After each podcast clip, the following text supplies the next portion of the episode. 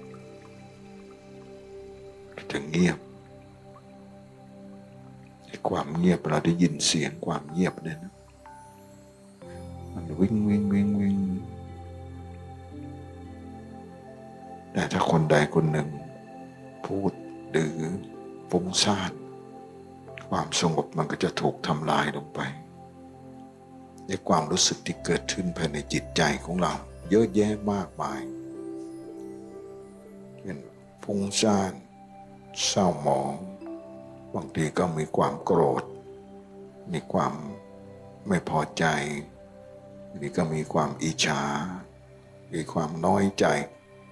เพียงแต่เราไม่ดูให้ชัดนะ มันเยอะจนจับไม่ทัน แต่บางคนก็ไม่เคยจับ ทุกข์ทีนี้พอกิเลสมันเยอะเข้า เยอะเข้า จัดการไม่ได้ ต้นเหตุแห่งความทุกข์ก็คือเจ้าตัณหาเนี่ย ตัณหาสามกามตัณหาภา วะตัณหา วิภาวะตัณหา มันเป็นเหตุให้เราเกิดความทุกข์กามตัณหาก็คือมันติดในรูปรสกลิ่นเสียงสัมผัสกามคุณห้าภาวะตัณหาอยากมีอยากเป็นอยากได้ ในสิ่งที่ตัวเองชอบนะ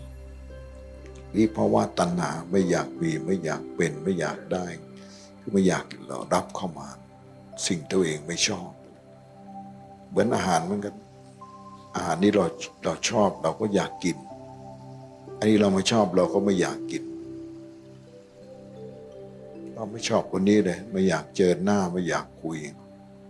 แต่เราชอบอีกคน เจอคนนี้เรารู้สึกถูกใจเราก็อยากคุยด้วย นี่คือเราจะเข้าไปเห็นเข้าไปรู้สึกในอารมณ์ สภาวะธรรมที่มันเกิดขึ้นไปในจิตใจของเรา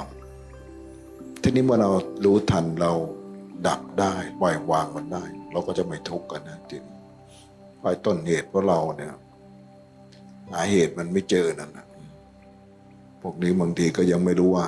แต่การตามใจตัวเองมันเป็นทุกข์อย่างยิ่งนะมันไปเพิ่มกิเลสเนี่ยมันมีกำลังขึ้นมา เราต้องรู้จักคำว่าผิดหวังบ้างไอ้ผิดหวังกับสมหวังเนี่ยมันเสมอกัน บางทีเราจะให้อะไรมันได้ดั่งใจเราทุกเรื่อง ไม่ได้หรอกนะโลกใบนี้ บางทีมันก็ต้องมีคิดแล้วมันก็ไม่ได้อย่างที่เราคิด แล้วก็มีหน้าที่ทำใจให้ได้ทุกเรื่องแล้วกันที่มันเกิดขึ้นมาในจิตใจและเหตุการณ์ทั้งหลายก็ทรมานนะปรารถนาสิ่งใดไม่ได้สิ่งนั้นก็เป็นทุกข์